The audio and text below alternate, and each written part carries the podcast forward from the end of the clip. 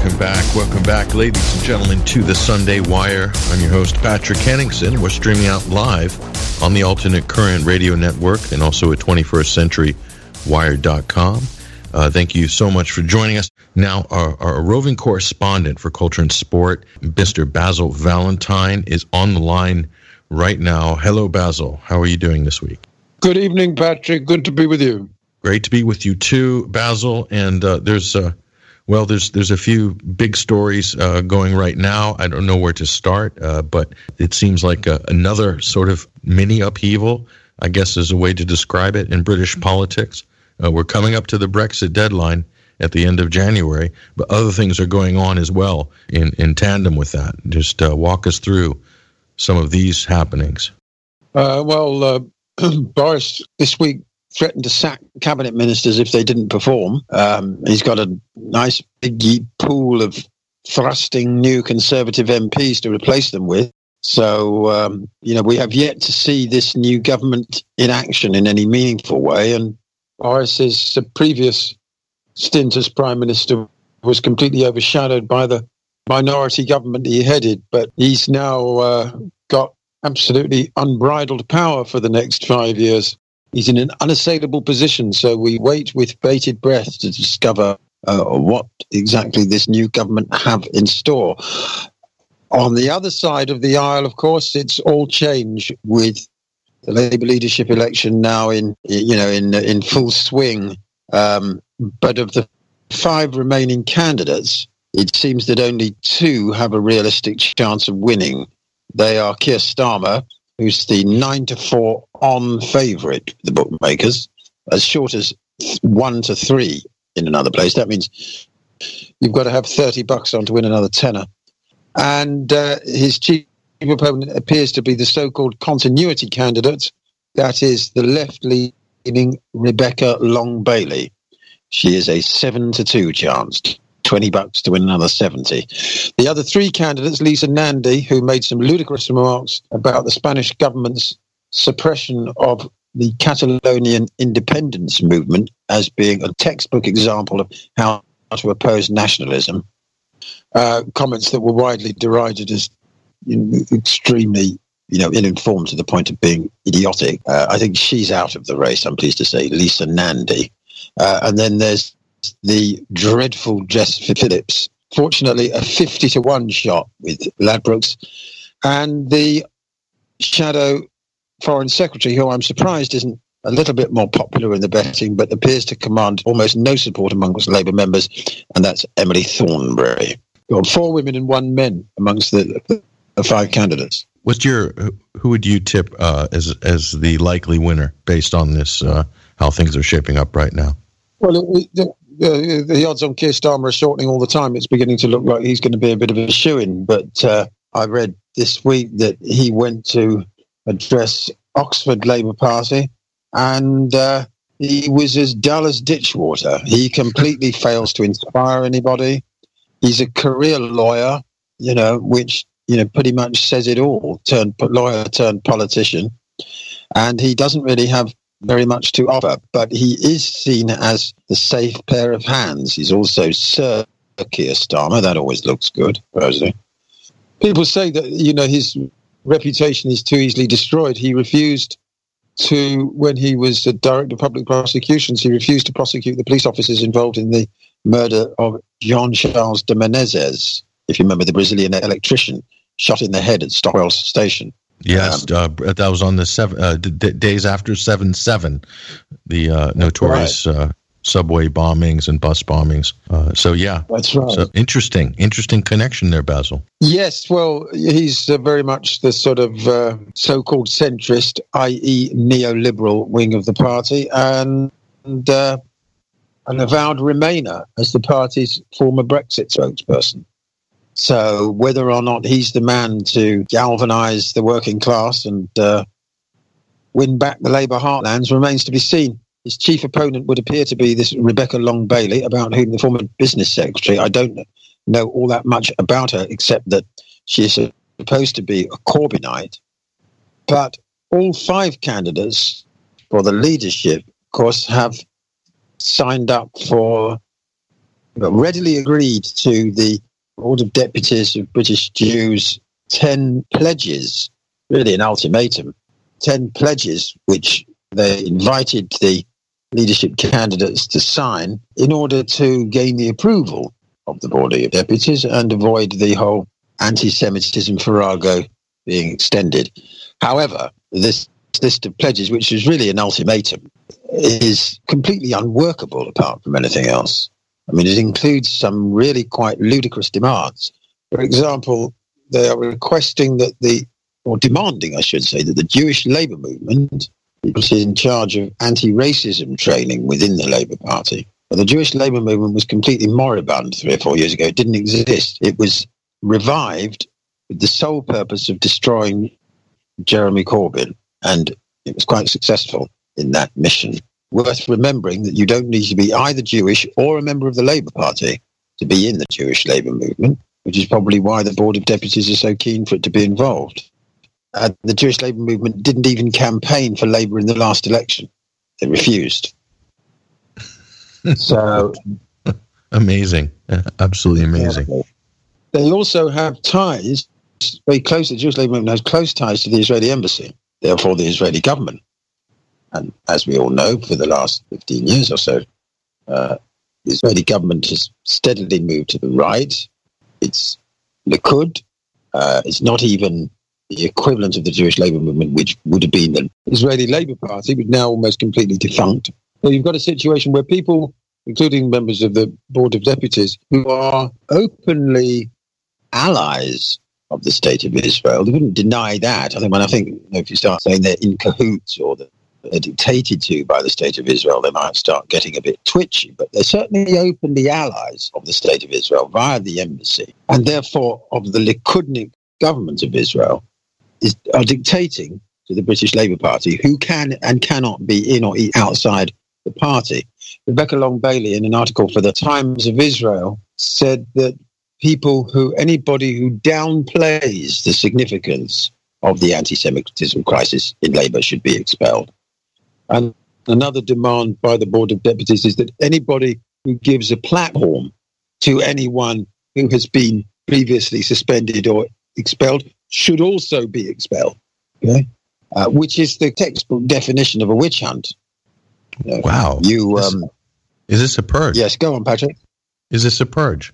Well, uh, you know, uh, it, it's also demanded by the Board of Deputies that all the IHRA definitions and examples of anti Semitism, many of which, of course, relate to Israel, are adopted, which they were two years ago, but without any caveats or or reservations or amendments, appendices relating to freedom of speech on Palestine or Palestine advocacy. Um, and that may make life very difficult for a lot of simple rank and file Labour Party members who are generally interested in things like universal human rights. Um, so, by standing up for universal human rights, you could foul, find yourself falling foul of uh, one of these strictures and subsequently expelled.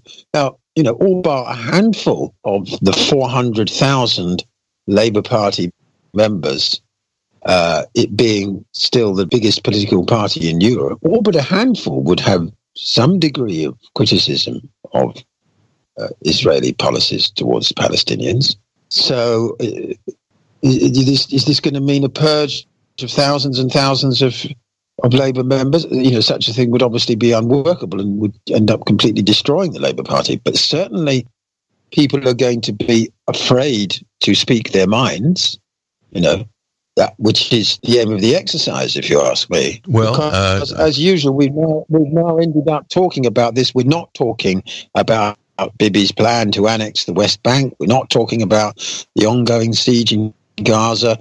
We're not talking about the mass detention of Palestinian children and their illegal transfer from one jail to the other. We're talking about this entirely phony anti Semitism narrative. So apparently, you get kicked out of the Labour Party if you say that it's exaggerated. Five members of the Labour Party are currently under investigation by the police for uh, anti-Semitic remarks or something. Five individuals. I don't know if any of them have been charged yet. Certainly none of them have been prosecuted or found guilty. That's five out of 400,000. One in every 80,000. And yet, that is deemed to be a crisis. One in 80,000 people being simply accused.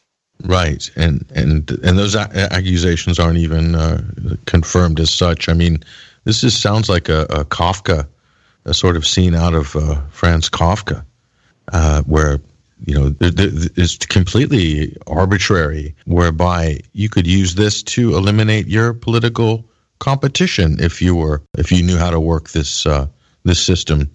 Do you think? Well, you, the, the most ironic element, really, is that the Board of Deputies have said that the Labour Party leadership must only engage with what they call mainstream Jewish community groups, such as themselves and the Jewish Labour Movement, and not with organizations like Jewish Voice for Labour, which is a left wing, pro Corbyn, generally either anti Zionist or lukewarm on Israel grouping. Okay. But to be a member of Jewish Voice for Labour, you have to be both Jewish and a member of the Labour Party, unlike the Jewish Labour movement. But Jewish Voice for Labour is deemed by the Board of Deputies to be a fringe group. That's the exact term they use. And they are demanding that the Labour leadership do not engage with Jewish Voice for Labour because they're anti Zionist. But surely the paradox there, Patrick, is that uh, a future Labour leader could be deemed anti Semitic for wanting to engage with the entire Jewish community rather than only those Jews prescribed by the Board of Deputies. Do you follow? This is just sound, sounding worse and worse the more you say. This is so, so, so, therefore, by extension, one could say that the Board of Deputies are themselves being anti-Semitic by excluding Jewish, Jewish Voice for Labour. Yeah, it's yeah, farcical. It's farcical, uh, and it would be funny were it not really deeply sinister. But the speed with which all five Labour leadership candidates uh, readily agreed to this list of demands uh, was quite frightening and indicated there's some sort of know, prearranged collective decision that they were all going to cave in because we've now reached a point where any kind of resistance uh, at all, never mind pushback, but any attempt to sort of draw a line in the sand, as it were, and say, "Hey, come on, hang, you know, hang on a, a minute," um, is itself deemed as anti-Semitic. You see what I mean? There's no, you can't say anything at all. For example, Richard Burgon, who's one of the uh, candidates for deputy leader, he has refused to sign. And he has immediately come under, because of the you know, very obvious problems that I've just outlined, and he has immediately come under attack uh, from Marie Van Zyl of the Board of Deputies as having learned absolutely nothing over the last four and a half years. And he's got to be, uh, you know, pilloried for daring to you know, daring to hold up this, uh, you know, the, the, the endless march really into the internal machinations of the Labour Party of uh, really an organisation and a collective that have no business there. I mean, uh, uh, Jackie Walker has particularly pointed out the Labour activist, who, by the way, amongst the other stipulations, is that people like her must never be readmitted to the Labour Party. So anybody who's been accused or suspended can never be readmitted, even if they, you know, get down on their hands and knees and all the rest of it, you know, and beg, no, no, no, no, you can never come back. And never can't change its spots, you know. This this is just incredible. This is so so. This this really speaks to the uh, philosophically to the uh, the. De- the, the, the debate, the, the rivals uh, between Athens and Jerusalem. Uh, Jerusalem, it's about commandments. And here you have 10 commandments from the Board of Deputies. So, as if uh, Moses himself came down from the mountain with the two tablets, and these are the 10 laws, uh, and you must obey. And then on the other side, you have Athens, where you discuss, you have debate, discourse, uh, you apply critical thinking you test the veracity of the arguments, Uh, you you you try to find the empirical truth uh, there somewhere. So these are two different schools of thought. Jerusalem and Athens, and we've had Gilad Atzmon on the show before to explain that that intellectual paradigm, uh, which is really the Athens, you could say, is the foundation of uh, Western uh, civilization. Many civilizations, in fact, um, but uh, so there's two different ways of approaching things. So uh, Jess Phillips is is one of these uh, labor leaders running for, for leadership. And uh, one of the rebels in the party, her name is uh, Rachel Cousins, otherwise known as uh, Rachel Swindon on social media. And she tweeted out earlier in the week, Basil, that uh, she, she, she listed her own demands for the board of Dep- board of Jewish deputies, saying that you know they need to throw their weight behind uh, uh, comments made by uh, the prime minister, racist comments, uh, uh, anti-Muslim comments, uh, degrading women, etc. She lists them all out here.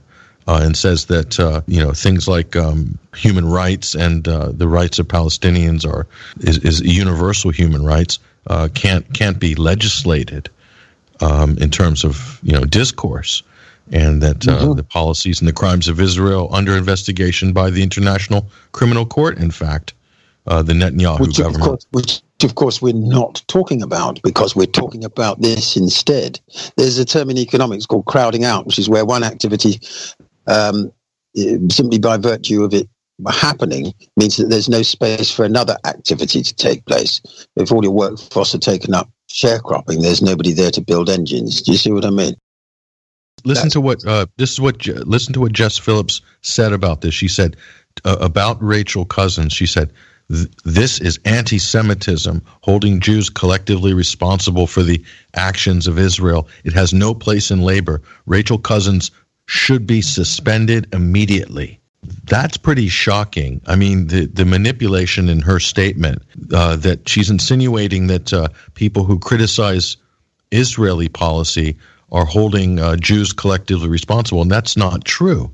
Not true at all. This is something that's being projected onto reality by these uh, fringe, uh, what I call fringe uh, radical centrists, the Blairites and the Labor Party. No, no, uh, Jews should not be collectively held responsible for the actions of Israel. I agree with that, but the actions it's it's everybody's right to oppose and to hold the state of Israel accountable for its actions and policies.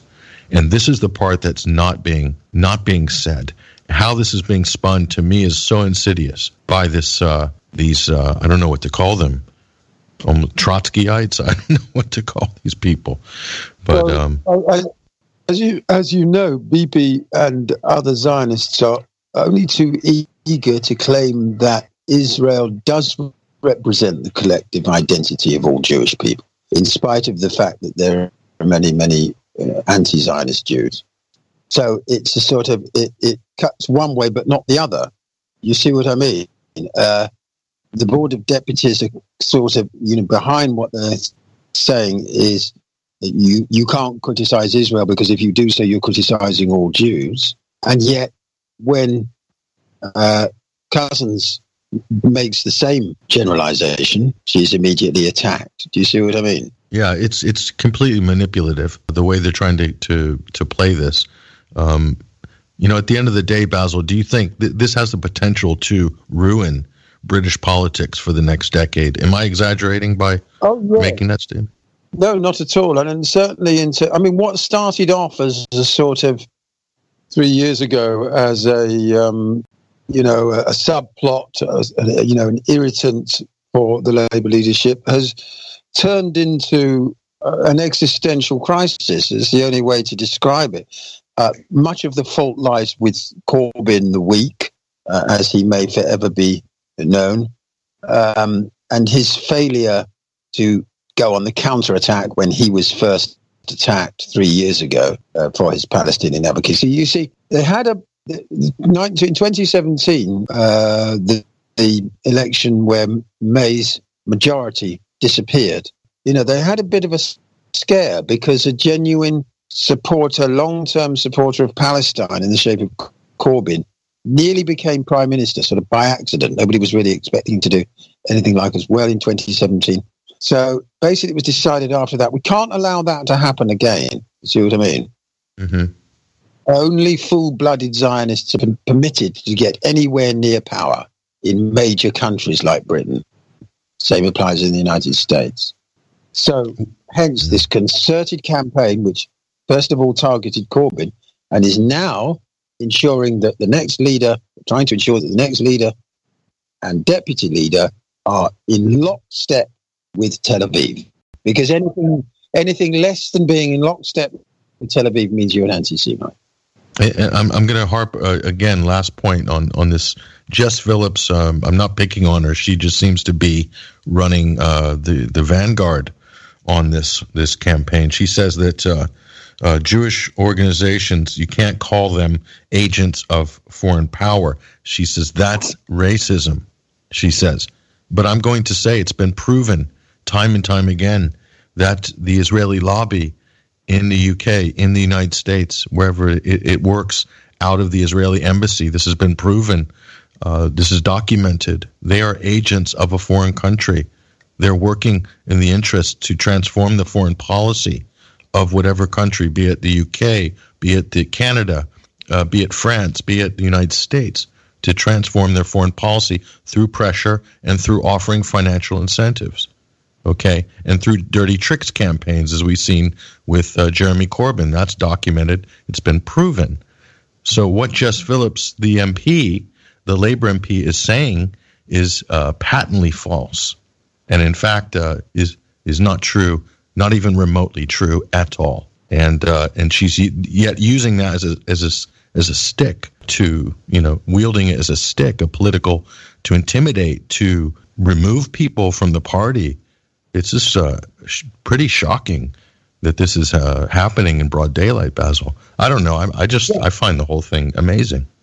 It, it is amazing. I mean, it was at both the last two Labour Party conferences. There were major pro-Palestine motions passed with lots of flag waving in the hall, and um, the, the last conference also uh, conference voted uh, for an arm embargo on arms sales to Israel. Emily Thornberry, the shadow foreign secretary, gave the game away in many ways in a blog she wrote the Times of Israel, where she said that she had been trying to change that policy and had been opposed to the embargo on arms sales to Israel. Well, in many ways, that's letting the cat out of the bag because that's nothing to do with anti Semitism. Or if you are linking an embargo on arms sale to Israel to anti-Semitism and irrational hatred of all Jewish people. That you know, that's a very, very, very dubious connection. But that's exactly the kind of connection that they're trying to make. They don't what they want to try and purge the party, the Labour Party, of any meaningful pro-Palestinian sentiment, um, and at the same time, even make it impossible to argue for a unitary state in all of historic Palestine with uh, you know, one person, one vote, and universal equal human rights. That's going to be increasingly difficult to argue for. The only position within the Labour Party that they want to see is just the decades old lip service to the two state solution that will never come about, which effectively means the ongoing apartheid that we see today. Yes, yeah, it's it's widely agreed now by anybody familiar with with this issue. The two state solution was effectively a scam. This has been admitted as well by Israeli some Israeli officials and and others who said it was just biding time to allow them to build 600,000 plus uh, or 60, 600,000 settlers to and so many uh, tens of thousands of homes in the occupied territories to change the demographics on the ground and thus create a new reality what they call facts on the ground. That's what the uh, uh, peace process, the Oslo process, was was was designed to do. I even think uh, Bill Clinton played a, a, a part in that, and he was rewarded very heavily by the uh, Israeli lobby for his role in shepherding that dead end, leading everybody down that that that cul-de-sac. I don't know where we're going to go from here, but uh, this one does not look like it's going to have a happy ending, Basil. No, I mean people in the Labour Party, you know, a lot of Labour Party activists on the left are saying that they're going to have to leave the party. That talk of setting up a new party, well, that's that's never going to work. That's um, that's uh, with our electoral system. That's absolutely impossible. With a with a proportional representation system, you know, our political landscape would look very different, and people wouldn't hesitate to set up new parties. That, but but with our with our system, it's a complete non-starter. So, um, well, you know, we'll we'll we'll have to wait and see what what happens. But when I say that, I mean the extent to which there are further purges, the extent to which Palestine advocacy within the party is actually squashed and all the rest of it. At the moment, we're at the stage of uh, these five equally pathetic lead, so-called leadership candidates all caving in immediately. You know, we're not at the point yet where these ten pledges are being implemented. You know.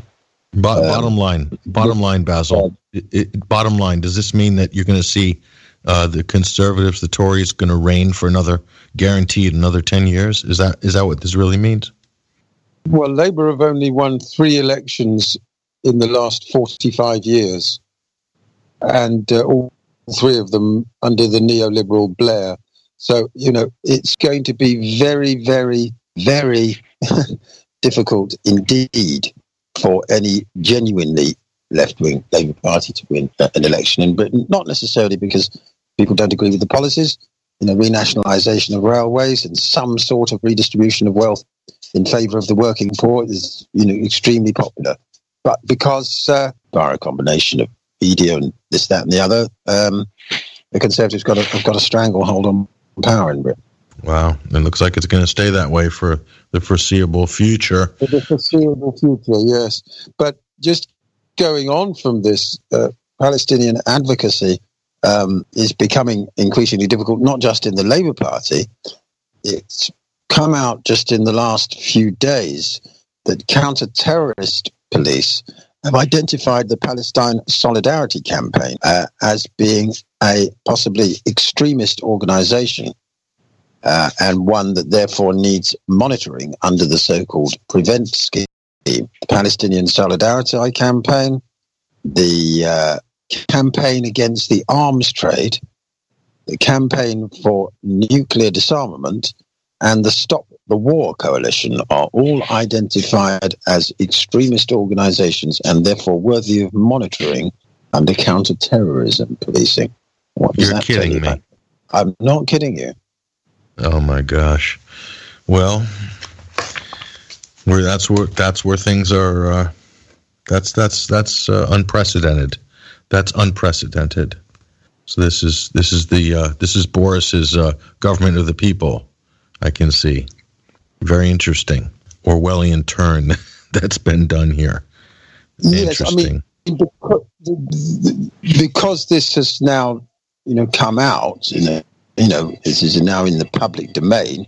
We can expect some pushback.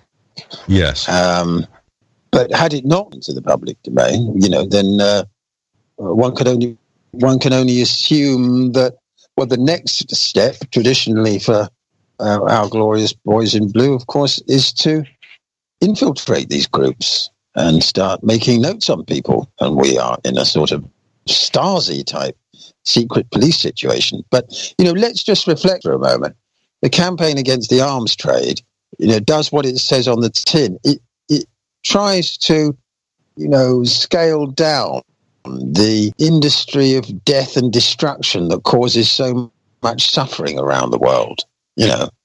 Mm-hmm. Uh, and yet, that's placed on a on an anti-terrorist. You know, you would have thought that the weapons manufacturers and those that supply them to homicidal regimes would be should or if anybody was going to be placed on a terror list, it would be them entirely non-violent groups like the campaign against the arms trade have no place anywhere like this.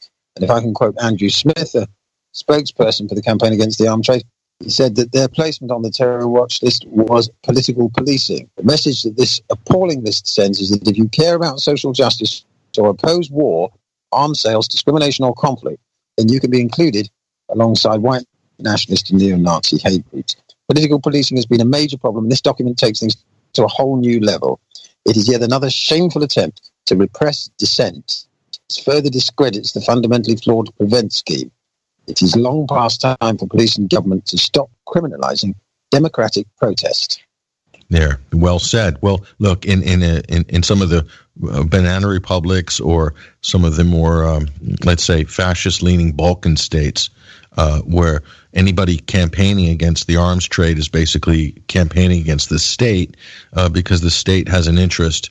Uh, direct interest in the arms trade in those countries, but here uh, the, you have the corporate state, which is technically separate from the government state, but yet they are really one and the same if you if you peel back the layers of the onion. And this is what uh, Benito Mussolini so uh, eloquently quoted as fascism the merger of, of corporate and state interests. Uh, there's the, you know coming together, the mesh of corporate and government systems and interests coming together. Uh, and this is what the government does in reaction to anybody protesting against anything that's going to slow this business down, this this death business. Uh, they're going to be uh, labeled as uh, extremist, basically.